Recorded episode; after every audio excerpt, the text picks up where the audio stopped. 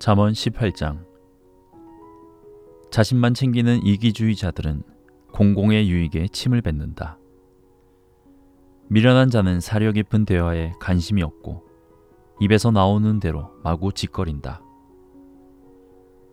악에는 수치가 따르고 생명을 멸시하는 일에는 치욕이 뒤따른다. 많은 말은 범람하는 강물처럼 세차게 흘러가지만 깊은 지혜는 용천수처럼 위로 솟구친다. 범죄자를 너그럽게 봐주는 일이나 무고한 사람을 벌하는 일은 옳지 않다. 미련한 자의 말은 싸움을 일으키니 그 입에 재갈을 물리는 것이 은혜를 베푸는 일이다.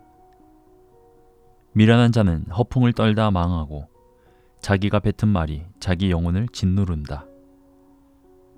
험담에 귀 기울이는 것은 싸구려 사탕을 먹는 것과 같다. 그런 쓰레기를 정령 뱃속에 넣고 싶으냐? 부주의한 습관과 엉성한 일처리는 파괴 행위만큼이나 나쁘다.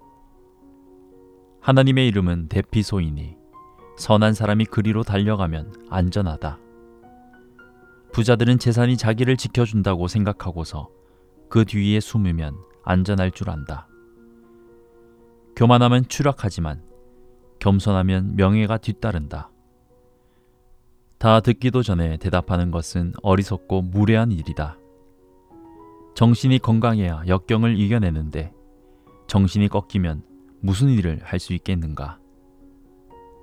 지혜로운 이들은 늘 배우고 신선한 통찰에 귀를 기울인다. 선물은 사람의 관심을 끌어 높은 사람의 주목을 얻게 한다. 법정에 선 증인의 말이 옳은 듯 해도 반대 신문이 시작되면 사정이 달라진다.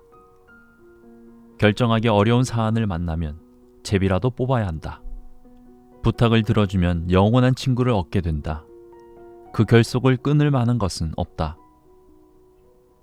과일이 배를 채워주듯 말은 마음을 만족해 하고 좋은 말은 풍성한 수확 같은 만족을 준다.